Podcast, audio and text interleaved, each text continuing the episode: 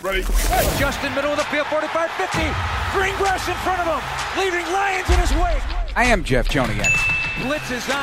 Down he goes! Husker! What was it like playing for Coach Ditka? I don't want to answer any questions like that. 61 yards! A Sunday stroll for Justin Fields. And. Now, Bears Etc. brought to you by Miller Lite with the voices of the Bears, Jeff Joniak and Tom Thayer. Super Bowl week has arrived, and it's episode 54 of the Bears Etc. podcast with Super Bowl winning Bears guard Tom Thayer. I'm Jeff Joniak. This podcast also featuring Hall of Fame finalist Devin Hester, an interview I did with him back in Orlando before the Bears Tampa Bay game. I think that was week three or three or two, something like that. I spent a couple of hours with him with the Bears uh, broadcast department. Really deep interview about a lot of things, including uh, his bid to get in the Hall of Fame for a third time. We find out Thursday night if he'll be enshrined this summer in Canton, Ohio. And same goes for Bears legend Steve McMichael. We are brought to you, as always, by Miller Lite, the title sponsor of the Bears Etc. podcast. Uh, first of all, Tom, hello. How we doing? And uh, you'll be able to talk a lot about Steve, but we have a special guest taking time out of his very, very busy business schedule and life. The one and only Israel Idonije. First, Tom, how you feeling? Big Jeff, I'm feeling good. I can't believe you can't remember week two down in Tampa because that had lingered the concerns of the heat of that game, which always kind of challenged me because we played them twice a year that during my time with the Bears. And so, yeah, that Devin Hester interview goes back a little ways, but it makes it no less any more important. Yes, so we'll hear from him in just a little bit. But we welcome Israel Idonije. Uh, how you doing, my friend, and, and, a very close friend of Devin Hester. But my first yes. question out of the box: Were you on the the kick return unit at the Super Bowl when he returned it for a touchdown? I was there. I was I was there. Uh, it was, I mean, one of the most exhilarating you know, moments in, in sports. You know, all week, Dungy and, and the Colts has been saying they weren't going to kick us the ball, and we weren't expecting them to. And I guess in their meeting room the night before, as a part of like hyping his guys up, you know, he, he ended with, you know, and, you know, we're going to kick the first kickoff to Devin Hester, you know, for kicking. And, and, and sure enough, they kicked it. He got it. It was just incredible. Every Bear fan across the world just erupted. The, the, the, the ground was shaking it was one of those moments that you pause and just take it in. It was uh, it was it was pretty special to be a part of uh, that moment and really his, his career. Do you remember who you blocked? No, I don't. I don't remember, but uh, I, I did. I, I think I, I, although it wasn't a great block, I, I barely got it. I did just enough that, that he didn't make the play. and Tommy, sometimes, as you knew, you played uh, on those units. Uh, just enough was good enough for for a guy that uh, has probably earned more nicknames uh, of any player other than Deion Sanders in his career. Uh, from from my mouth and others, uh, anytime as an ode to Deion and also the Windy City Flyer, and of course, ridiculous. Well, I, I kind of have a connected question to that, as Jeff was saying. Izzy, I was on kickoff return my whole career, from my first game to my last game. And, and I blocked for Willie Gault, who was world class type of speed. And we had designed um, returns set up that we would call the return because most of the time back in that generation, they kicked it to the center of the field and the returner returned it if it was in a catchable position. When you go back and you look at your returns for Devin Hester, were they specifically designed or was it kind of a little bit flying by the seat of your pants because he was such a dynamic seer of the field? No, they, they were specifically designed uh, Dave Toub did a great job of gauging or studying, you know, the kicker, where where was he going to place his best kicks, the wind, and then we'd call wedge right, wedge left, up the middle. And I, I mean, kudos to Devin. You'll get guys with all that talent that don't stick to the plan and often. Devin did a great job of setting it up and really finding the lane between the wedge and the other guys that were blocked on the field. But yeah, all our all our returns were were designed and and and meaningfully, you know, crafted. Obviously, he's the magic, right? He was kind of the secret sauce. But um, you know, a few things we did is, you know, we used to set the wedge at like 10 feet from the returner. So I was the wedge setter as he the ball was about to be caught. I gauged the distance. I set the wedge. When we got Devin, we were setting the wedge 15 feet away from the returner because you know, 10 feet. We weren't even at our blocks yet. He was passing us, right? He's just so quick and dynamic. Uh, but it was it was it was great to to be able to really create a special moment, you know, in NFL history, you know, with that guy, you know, running the balls on on all those kicks. You know, the anticipation of kickoff coverage for Jeff and I doing the broadcast was all about Izzy Idonije because he would run down there and he would have some impact knockout type of hits did it incentivize you to make those types of hits because you know the returner that you had on your side and you wanted to limit the success of their returner just given the fact that it was always kind of a debate when Devin was on the field?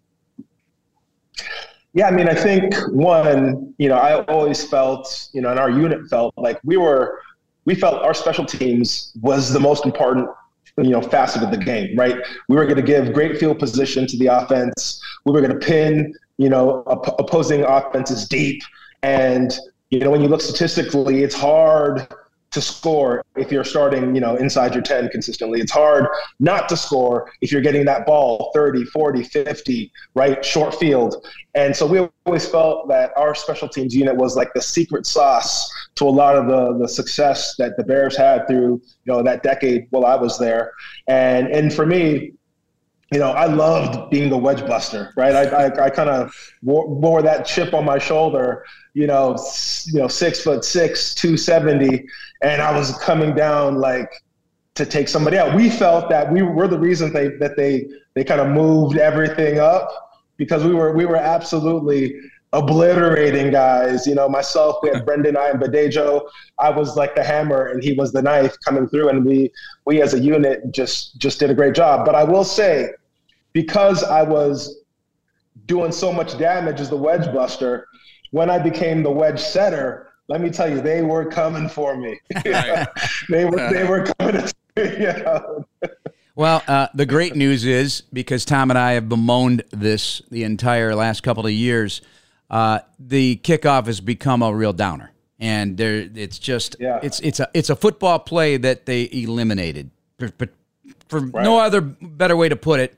And um, Roger Goodell this week says the NFL needs to, quote, find a way to keep the kickoff in the game.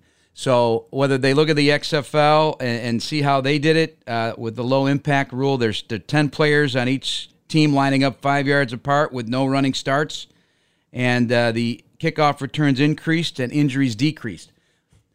I hope and pray that that happens because we're all talking about hoping and praying this week that on Thursday night, Devin Hester becomes the first return specialist to enter the Pro Football Hall of Fame.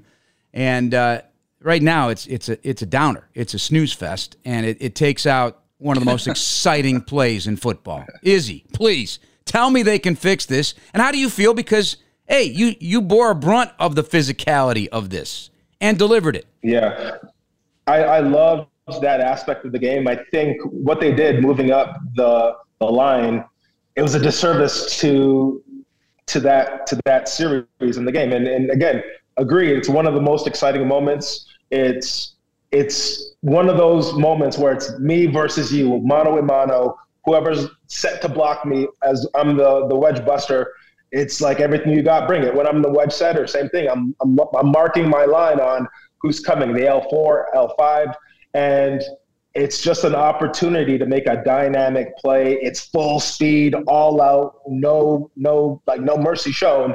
And I think they can still execute that by again having the line set back. I love the idea of, I mean, the running start is where the damage is, right? I'm running down full steam ahead, and a guy that's setting a wedge static, like that's a battle he can't win for both of us, right? I, I, I took a lot of big hits where you know, I opened my eyes like, what happened? and thankfully back, thankfully back, then, I just, they let me still play. You know, we, you know, I couldn't imagine if you had a concussion and they took my helmet and I couldn't go back in the game. It was just a different game back then, which is crazy to say because I'm not that old.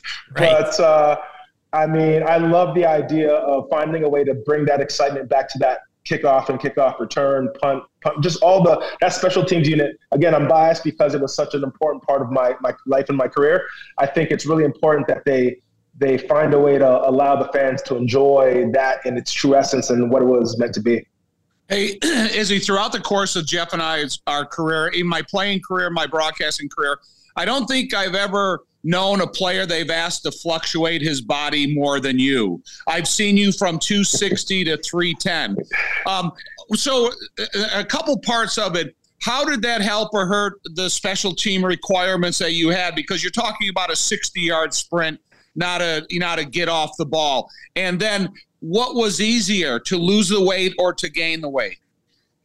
Oh, man, well, gaining the weight was amazing. It was like desserts, appetizers. it was like it was easy, you know. And and that year in particular, I, they took me off all special teams. I was full time three technique and nose, so I was you know in the trenches playing double teams all day long. I will say, being so you know tall. That was the only time in my career like I felt like I had lower back issues, my hips, my knees, carrying 315 pounds and taking double teams on all day was challenging. Then they asked me to get back down to 265. The next season, wow. I came in about 6% body fat, 265. Uh, that was getting from the 315 to the 265 was a hard off season. I went up to a place called the House of Pain in Saline, Michigan for three weeks and just like worked out twice a day, you know, six days a week. And yeah, we, we got the weight off. I was in great shape. But being leaner was definitely better for the special teams aspect of, of my career, right? They I was a problem in that I was I was quick enough to run around the big guys that they try to set to block me, and I was fast enough and and I was too big for the little guys who had the speed to stay with me. I would just, you know, run them over. And and I think, you know, again, kudos to Dave Toub and, and Jerry Angelo at the time for for saying, hey, maybe this guy can kind of be one of our key guys on special teams and giving me the opportunity. It came down to me and Michael Haynes they said whoever played better on special teams was going to make the team. The other guy would get cut. And thankfully, um, I made a big play against Drummond in Detroit. Uh, and uh, just me one on one, shoestring tackled inside the 10, and uh, I secured my spot on the, on the 53 man roster. You know, you know, Izzy, uh, I, am surprised that as much as Devin Hester has carved out a place in special teams history, that you haven't either because I don't see that template of Izzy Idonije on every special teams, every kickoff coverage unit that there is. And I know they don't have the wedge anymore and they have different rules. But to me, I always think of that uniquely qualified six five, six plus athlete that can run like you can and it doesn't have a bigger role on special teams. Are, are you surprised as well? Yeah, I mean, when I remember, you know, Dave Tobin and I sitting down and watching film, and after kind of we started to do what we were doing and having some success, there were a few teams that tried. They put big guys on the wedge. They they they they tried to kind of do what we did. Thankfully, you know, um, you know, we had we had a pretty unique unit, right? So again, you know, we had like Cameron Worrell and and Brendon Ayanbadejo, and just you know, having kind of the ingredients we did allowed us to do something really unique. And some of these other teams that tried to do that, special teams, and again, what I love about it is it's it's read and react, right? You're running down, you think this guy's going to block you, and somebody else comes to block you. And and sometimes I think a lot of the bigger guys struggle to be in such a quick environment with bullets flying left and right and you got to be able to to react quickly make decisions quickly execute quickly and something that was something fortunately that that i was able to do and a lot of the big dogs they struggle to do that Good news, Chicago. United Airlines is getting brand new planes with all the bells and whistles like Bluetooth connectivity, screens at every seat, and room for everyone's roller bag. United, proud to fly the Chicago Bears, and you too, Jeff and Tom, with Israel Idonije, our good friend. And uh, before we get into what's going on with you right now, one last question on Devin. Uh, as we'll hear in this interview uh, that we're going to play shortly, uh, it, it, means a ton to Devin. He was extremely disappointed. He was not a first ballot Hall of Famer. So if if this is the the year that he's going to get in, I I, I assured him that he will have tears in his eyes, no matter how he feels about it. Um, you're a close friend of his. Uh, how important is it to him? I mean, it's really important. I think, I mean, what he did was so unique. I think that's why we all felt that he should have been a first ballot Hall of Famer. It, it's it's there is no one else that will replicate what Devin Hester has, how he has redefined and changed this game. And yes, there's been some talented re- returners, yes, but none none like Devin Hester. And I think when you're making these decisions on who gets in, who gets out, that criteria of like, did this guy break the mold as far as what we've known? We felt like he he really embodied that. Not only that, if he would have stayed as a returner, it would have been even crazier over his career, right? He ended up getting shifted to a receiver, which I always felt kind of changed how he how he he attacked the return game because he also had to go out there and play offense. But you know, I know he's going to be elated when he gets in you know, third time's the charm. You know, we're, we're all really excited. We hope they get it right this time and that he, he does get into that, that hall and, and it, it's well deserved.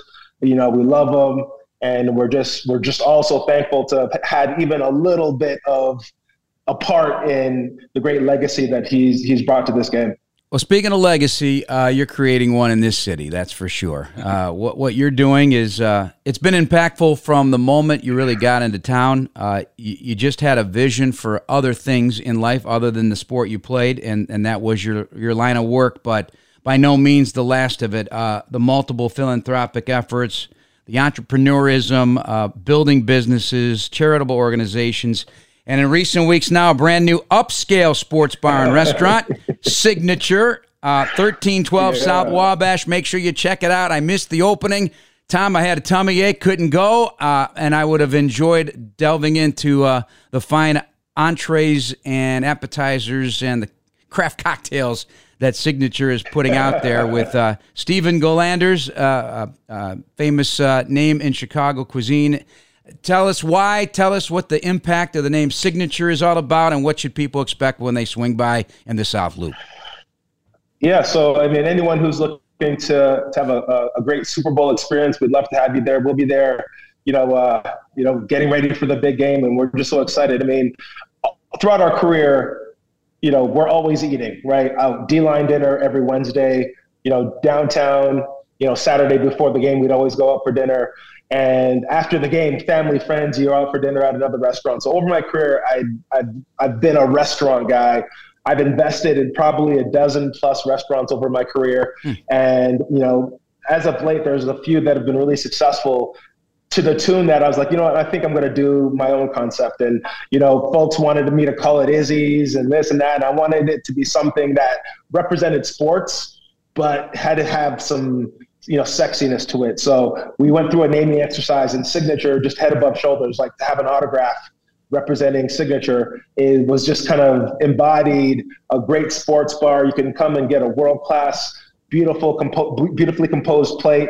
Uh, but you can also root on your your favorite team, and it's it's been off the charts. We have 50 employees now that that are bringing that signature experience to the city of Chicago and uh, we're excited. We're excited. We're in talks about maybe a couple other locations, but um, I mean, it's it's just been off the charts. This is our, our third week now open, and the the love, the support, the the reviews have been just off the off the charts. So as always, I say Chicago is a city that cares. That's been my experience here, and and as a, a Chicago Bear, the the love has always been so strong, and I just always want to thank the fans and the people that come out and support it doesn't matter what harebrained scheme or idea that I come up with, people come out and support, and uh, I'm just so grateful and thankful for that.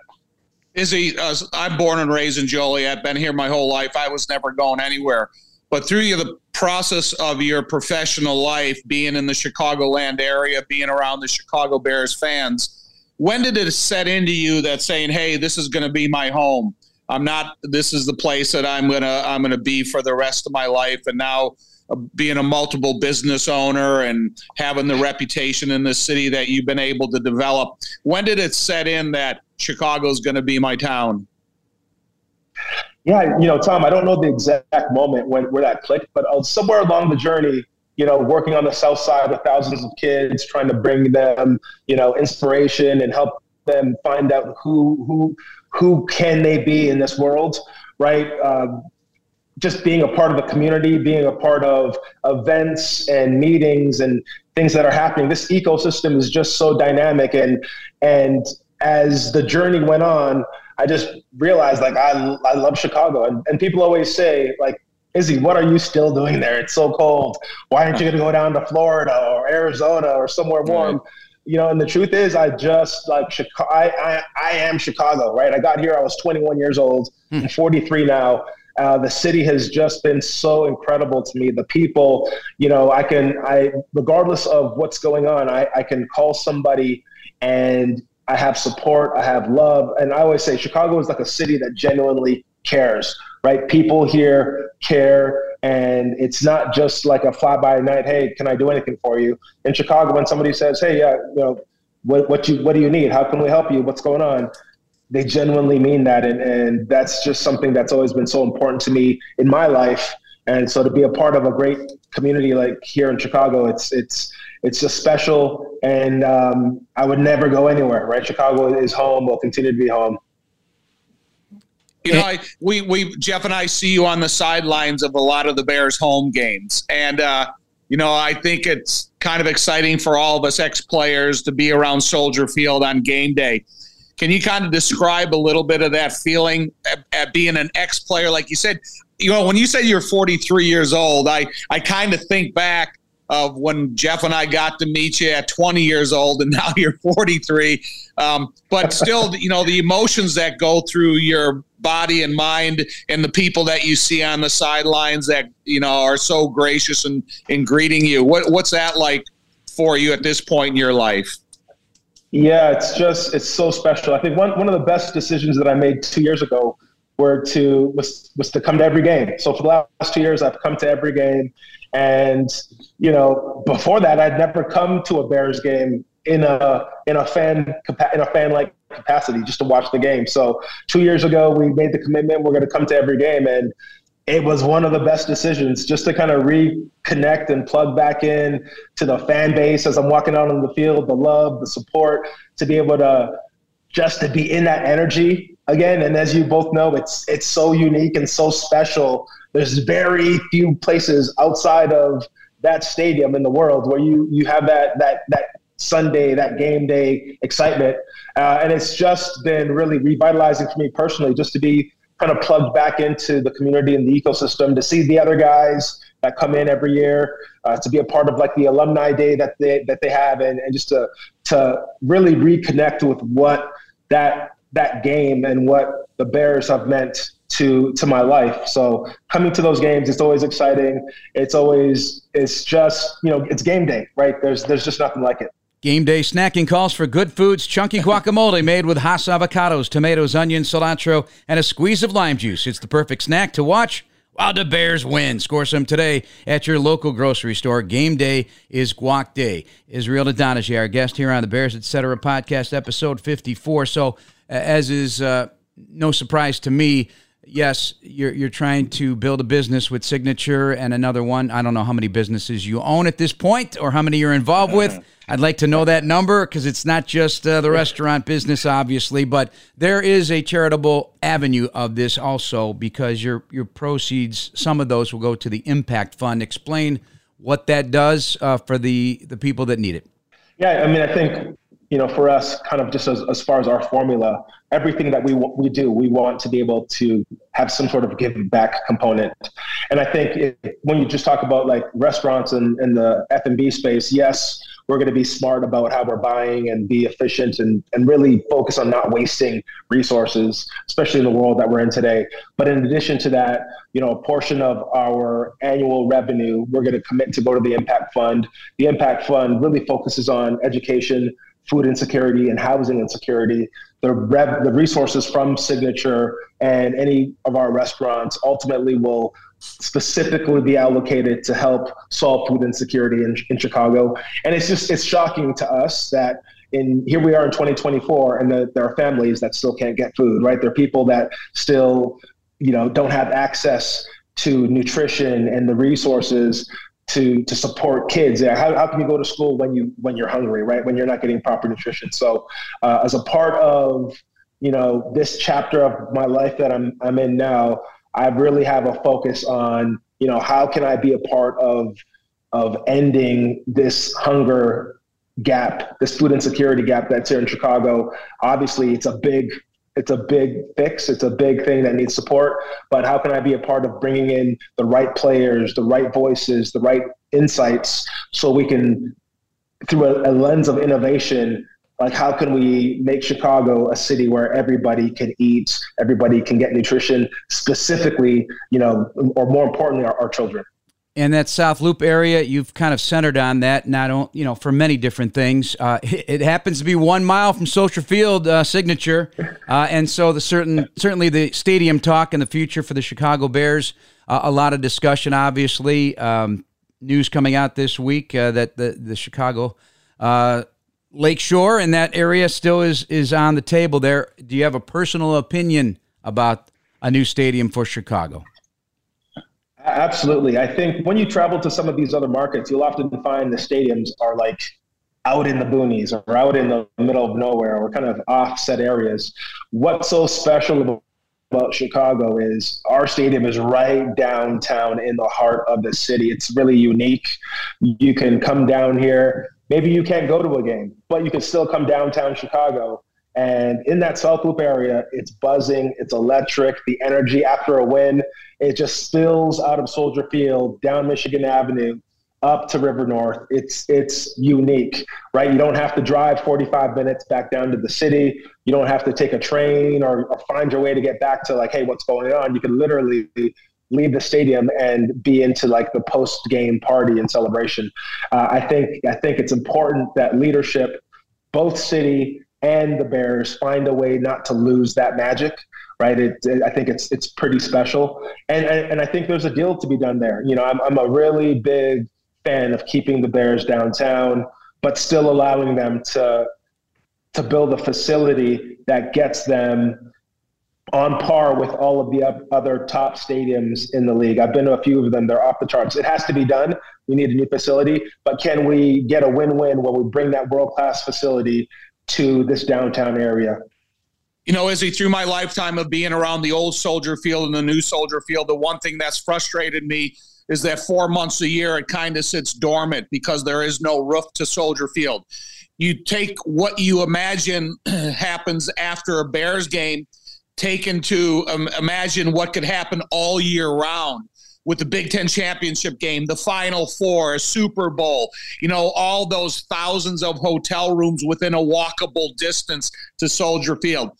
If I envision anything, and Jeff and I have been to every new stadium built in the NFL in the last 30 years, and when you see what some of those landmark buildings can be like, there's no reason Chicago doesn't have one of those city landmark buildings that are is a 12 month a year usable facility. Yeah, agreed. I think I think you're you're spot on. Whatever ends up being created, hopefully here on on that Marshall Landing site or by Soldier Field, it has to be a dome. It has to be able to to be utilized all year round from a, a, a myriad of different things, and and I mean it is it is if you want to be competitive in in this league now today you've you've you've, you've got to have that right so I'm, I'm hoping again i'm hoping that you know with you know kevin warren and, and the leadership team and and the voices at the table they they kind of can recircle up and and dial in how to execute you know that vision but keeping it downtown here in the city all right Israel, we'll let you go uh, real quick. Uh, what's your favorite on the menu that you can entice uh, our listeners to head down to Signature on 1312 South Wabash? Well, for, for, for those burger eaters, you got to come get our signature burger. It is off the charts, and and you know obviously we have we have a we have a, a, uh, a short rib nacho that's amazing as well. And if you're mm. coming for a cocktail, we have uh, our our old fashioned is our number one selling drink, and along with a drink we have called the spicy situation. So you know, come on down. I, I, try to get down there two three nights a week, so hopefully I can see you uh, while you're down at Signature. No question. Is the spicy? What would you call that again? The spicy what? Spicy situation. Spi- yeah. is, is, that an ode to uh, Spice Adams by chance? Spicy situation. yeah, exactly. All right. A, we do have a few drinks that are that are named for players for sure. Nice. Uh, well, Tom and I, we got to get one named after us eventually. in the in the No, restaurant. you How about that? Joniak. Joniak needs one after him. He is he is the uh, you know the voice of Chicago. Uh-huh, So right. you know maybe you could just call it the voice of Chicago. We'll see.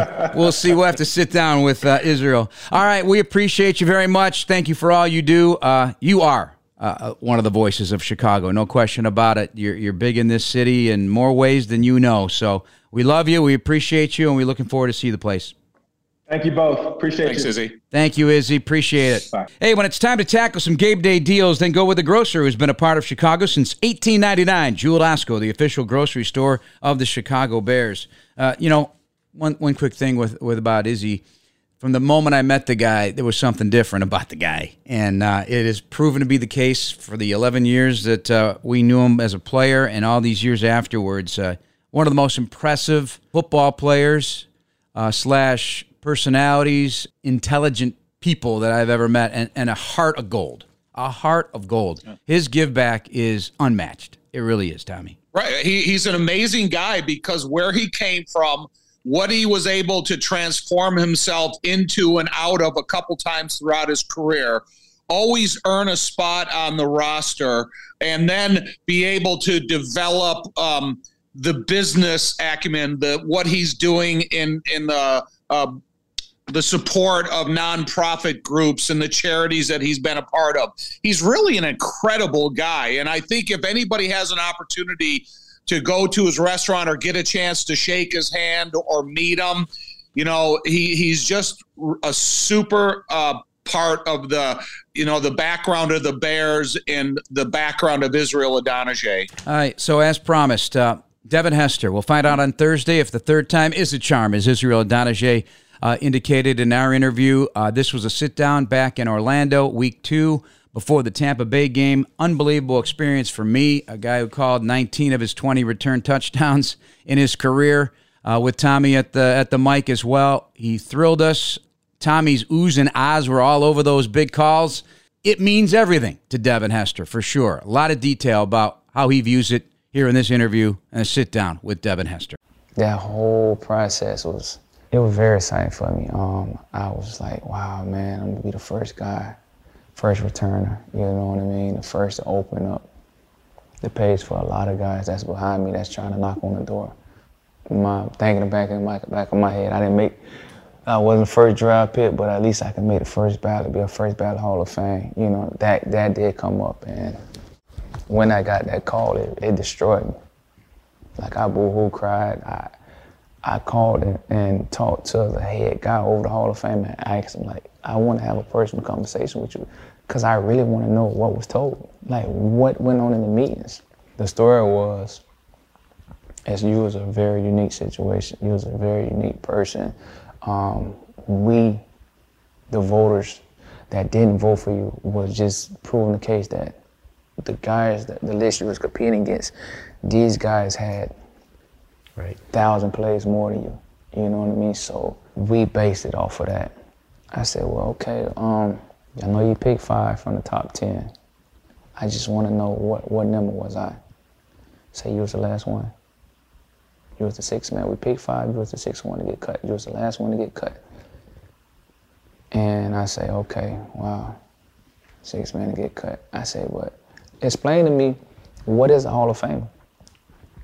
And so he said, well, it's a guy that consistently does greatness year in, year out, makes the Pro Bowl, consistent base, um, makes all pro team, and is well known around the league and is well known as a player when he's out there. I said, appreciate your, your, your compliment because you're talking to him. Yeah. I said, appreciate it. I say, how many players on this list that made the top 100? How many players in the Hall of Fame that made the top 100 list? We talking about, we're not talking about the Hall of Fame. We're talking about the, the greatest 100 players of all time. And you got one sitting right here that, that didn't make the Hall of Fame. Like, how could I not make the Hall of Fame when I made the top 100? Like, I don't get it. Like, you have over 300 players in the Hall of Fame. How, how do I how do I slide through the crack because you saying I don't have enough snaps. But when you talk about it, you explain the Hall of Fame to me. You you based it off of a player that's one of the most feared players in the league. Checkbox.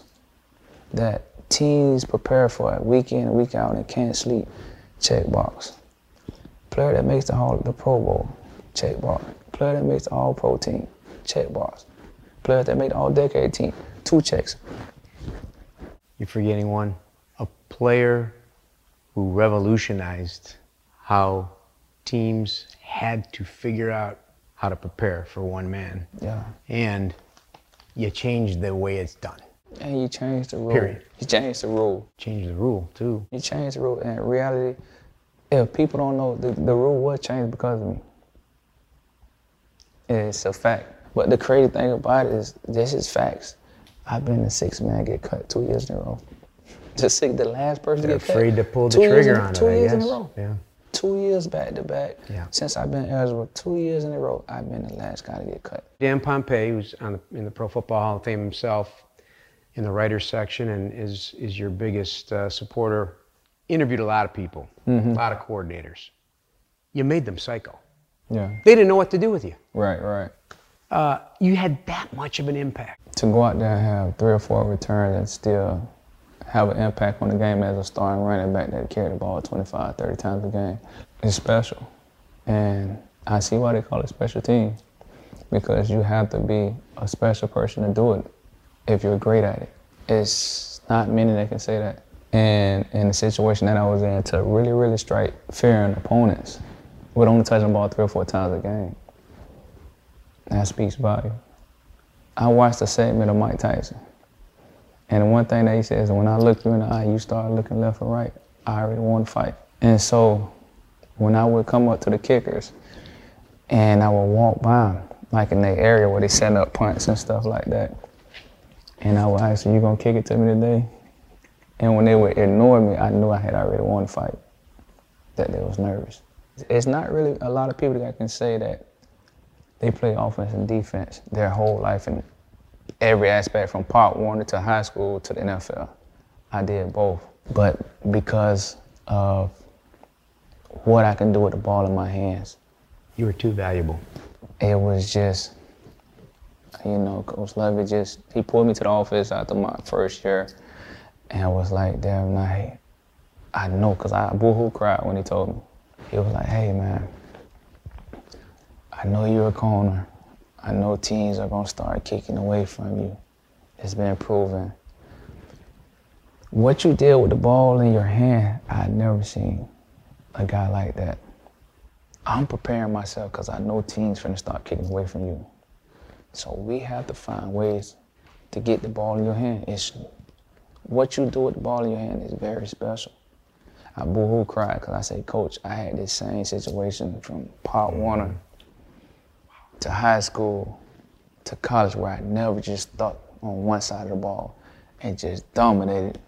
So I was so fear and so scared to move over to the offense side of the ball because the trauma that I had in college, I was scared of that trauma.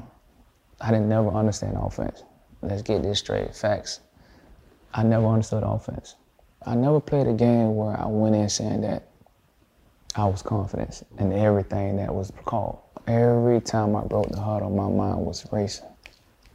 Mm. Racing, racing, racing, racing. Terrified. You know what I mean? Oh, I don't know what I got. What I got on this plate. You know what I mean? So hmm. that's a fact. So it really, really just limited me from playing fast to second guessing myself every time I broke the huddle. Every week I was in a new meeting room, running back room, receiver room, DB room, safety room. So, and it, it traumatized me because I never was able to master one spot. So when he brought that up, it just crushed me because I was like, here we go again. I sat out my whole junior year because I just getting played around from room to room. And that was the biggest issue with me when I got drafted was we don't know where to put him. Yeah. Because he never solidified a position. The irony of that is, moving it forward to now, your Hall of Fame candidacy, this will be year 3 Mhm. and it, it almost feels like they don't know what to do with you again. They still don't. You know, it's a no-brainer, Mm-hmm. and it's going to happen. Right. We've just explained why, Right. but uh, it, it's so weird for me to hear you talk like this because, like, great athletes, it should be a no-brainer. This is what you do. Where are you at today?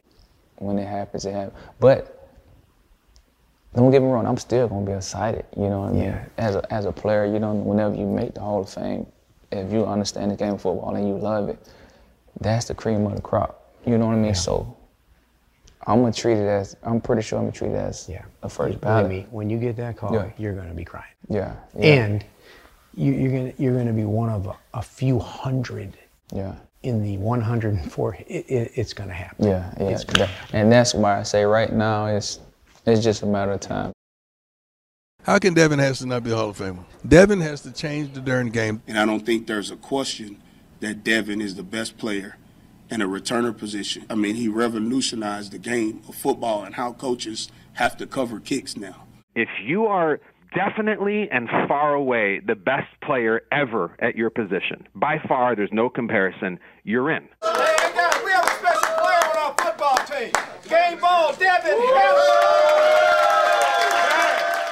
This is a guy that you couldn't deal with, that you had the game plan that took over the game, changed the game no matter what. You knew unequivocally what he was going to do during that game that you paid your ticket or you turned on your t- turned on your TV to go watch, and he did that.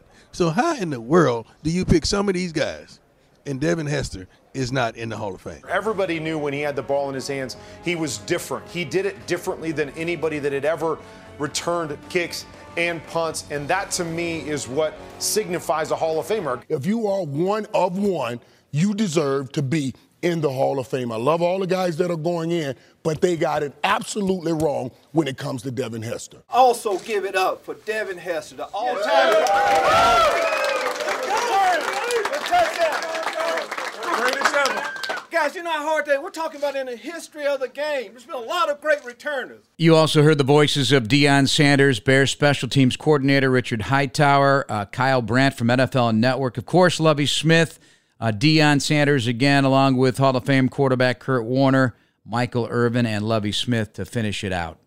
So there, there's a whole lot more. We, we spent two hours, Tom, walking through his uh, house there in uh, Florida, outside of Orlando. Uh, it's a it's a shrine to uh, the NFL teammates, uh, legends, uniforms hanging framed. Uh, his mementos, he saved every one of them from the time he played high school football. And you know, remember that time at Old Halas Hall, uh, not the one you worked out at, before the renovation to Halas Hall. Devin took us back there. We're in the in the video room where Big Dean and those guys Yeah. were set Yeah. up, and he was showing us highlights of his high school career, and it was jaw dropping. He was so proud of what he accomplished, and the takeaway that I had just from doing that interview, no one really, uh, really knew what to do with Devin. Like he was so uber talented at so many things, but other than the kick return, you knew the punt return, he was going to do that. But it was really interesting to me that all the way through his playing days, from grade school to high school to college, they kept moving him around because of his unique skill sets, his traits, the speed, the cuts, the moves, and uh, it really, it really frustrated him actually. Well, this listen, and he kind of took the word out of because it would have been really frustrating to a lot of people. But when I listened to the interview with him that you had down in Florida, it's impressed me how important it was to him because you can take frustration two different ways. You can frustrate yourself out of the game, or you can frustrate yourself into a Hall of Fame player and a contributor and a game changer in a rules evaluation. I mean, so what Devin was able to accomplish, and I, I remember one thing that shows you important when we were back in that video room and we were watching a copy of his high school all star game, he knew every single player in that game by just looking at their mannerisms, the number they wore, where they were from, what position they played, where they went. So Devin isn't just a, you know a, a one trick guy. He is a guy that's dedicated to the sport of football, and rather than allow him to allow frustrations to take him out of the game. He turned frustrations into a Hall of Fame opportunity. Right, and he's become a coach of his son and uh, his sons, and it is is really impressive to watch. I went to the, the, the game and uh, that weekend, and his his fire and his passion and his play calling, and his son's a great player. It's just it was a really cool. Uh, thing to see. Learned a lot about uh, Devin, things I did not know. There's so much that was left on the cutting room floor about his life uh, nothing easy about it. Nothing easy to make that climb and to to find his way. But uh, so so much thrill he gave all of us, and uh, we certainly hope that this will be the time. Uh, a record-breaking season, first player in NFL history to return an opening kickoff. The 17th anniversary of that was just a few days ago, so all the memories came coming back. The 92-yard kickoff return, and then afterwards, the slap in my rear end from Tom Thayer, who turned and pointed at me and said, with fear and anger in his face. The game hasn't even started yet. I remember that quote like it was yesterday, and how true that was. Uh, the Bears did not finish the job there, but an NFL record five kick return touchdowns during the regular season last year, 84 yard punt return touchdown, week one against Green Bay at Lambeau, eight seasons, the all time leader in kick returns with 18, 13 of the punt game. That's a record, three time Pro Bowler, all decade of the 2000s. And interesting, when he went to Atlanta after all those years, he finished with 20 touchdowns, the 20th one. And we got to remember he had a, a, a, missed field goal return touchdown against the Giants uh, uh, out at uh, East Rutherford. Only one rushing touchdown, and that was with Atlanta. And you think about today's game and, and the fly sweeps and the and the reverses. I mean, you kidding me? he would have had probably a lot of touchdowns as a, as a running back as well. He really would have. Yeah, but you know, listen, anytime Devin Hester was on the football field, it wasn't like he was an unknown. That's true. if he was on the football field, line up as a wide receiver, going in motion for the timing of a jet sweep, there would be four guys following him from the linebacker position to the defensive line to the defensive backfield. So, yeah, it would have been an interesting play for him throughout his career you know, but the reason that we're having this conversation about the possibility of the Hall of Fame is because what he was able to do with the most difficult play on the football field, and that's kickoff and punt return. All right, another finalist in the senior category is uh, our good friend Steve McMichael, your teammate, somebody you're very close to, and uh, you know all signs point to uh, you know I would say a likelihood, but you never know. We'll find out on Thursday as well. Uh, what is the McMichael camp's feelings at the moment? Um, you know, Liz Ming will always be a Hall of Famer to me, and I'm one of those guys that's in his camp and his support, and I believe that he, he will get in. You have to really admire the job his wife Misty has done for him in her constant pursuit of the attention of Steve McMichael. Since he can't speak for himself, that she's speaking on behalf of him to the Hall of Fame committee and to the voters and the people that are considering the senior group of um, uh, candidates. And to me as proud as any Chicago Bear that's ever gone in the Hall of Fame in my lifetime. I would love to see Steve McMichael enshrined in the Hall of Fame because um, it's not uh, like I always say it. It's it's not a, a pity enshrinement. It's a deserving enshrinement. You look at his numbers compared to anybody in the Hall of Fame. Steve McMichael belongs in the Hall of Fame. And I'd imagine in some uh, spiritual way, he's fighting to stay alive for this moment. I, I agree. It, it is life incentive for him. Yeah. And, um, you know, recently when I saw him, he's got an, a, a communication device that he works with his eyes. And Misty was telling me that he's been in the process of writing his acceptance speech on this machine. And three months ago, four months ago, the machine kind of frustrated him where he was, didn't want to use it. And then all of a sudden now He's been able to become more used to using it.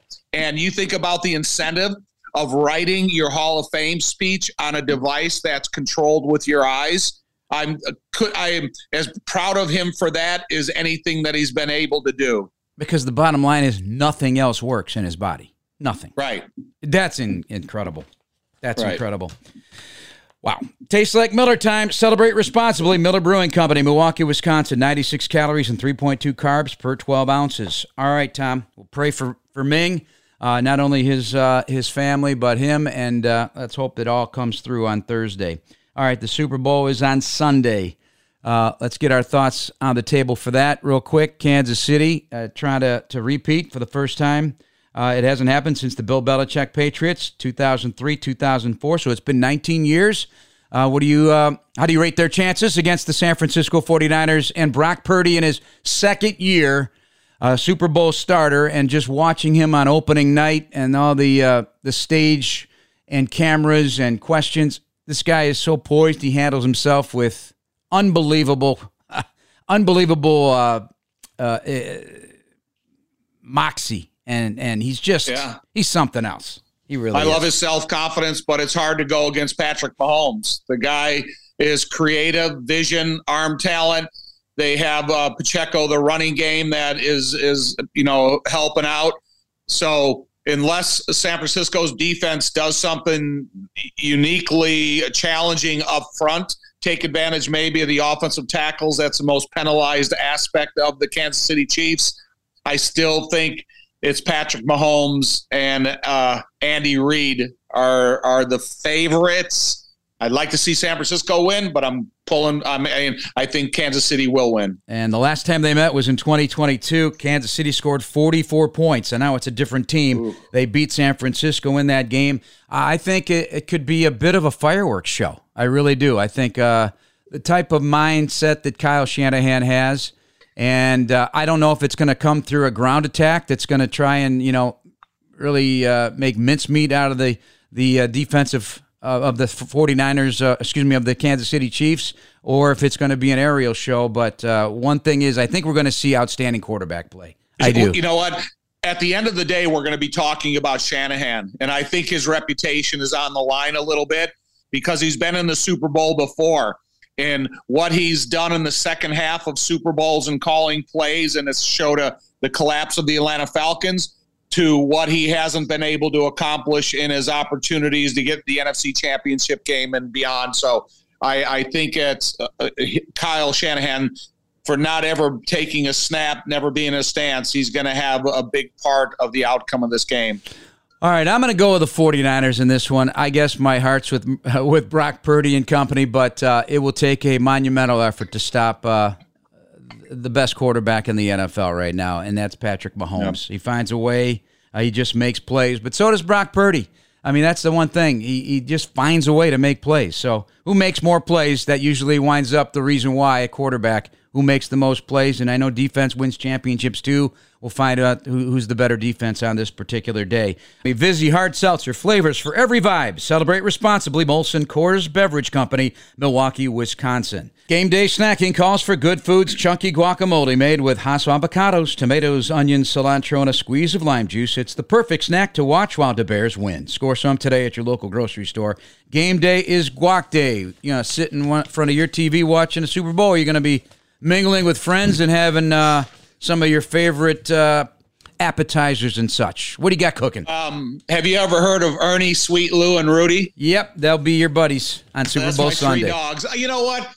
I, I. I, we talk about the playoff games, and there's still that envy inside of me Yeah. that I watched the Super Bowl with that. Um, so no, I, I will watch the game, um, and uh, you know, I, I just hope it's a good game. And if it gets frustratingly out of touch, I'll probably turn it off and take the dogs for a walk. Well, we'll be back Thursday night on Bears Weekly on ESPN 1000, a 6:30 start time. We've moved that start time now 6:30 to 7:30 with Jim Miller from SiriusXM NFL Radio. Check us out then. For Tom Thayer, I'm Jeff Joniak. Thanks to our guest Israel Idonije, and we'll talk to you next week. Please subscribe now in the Chicago Bears official app, Apple, Spotify, YouTube, or wherever you get your podcasts. Bear down, everybody.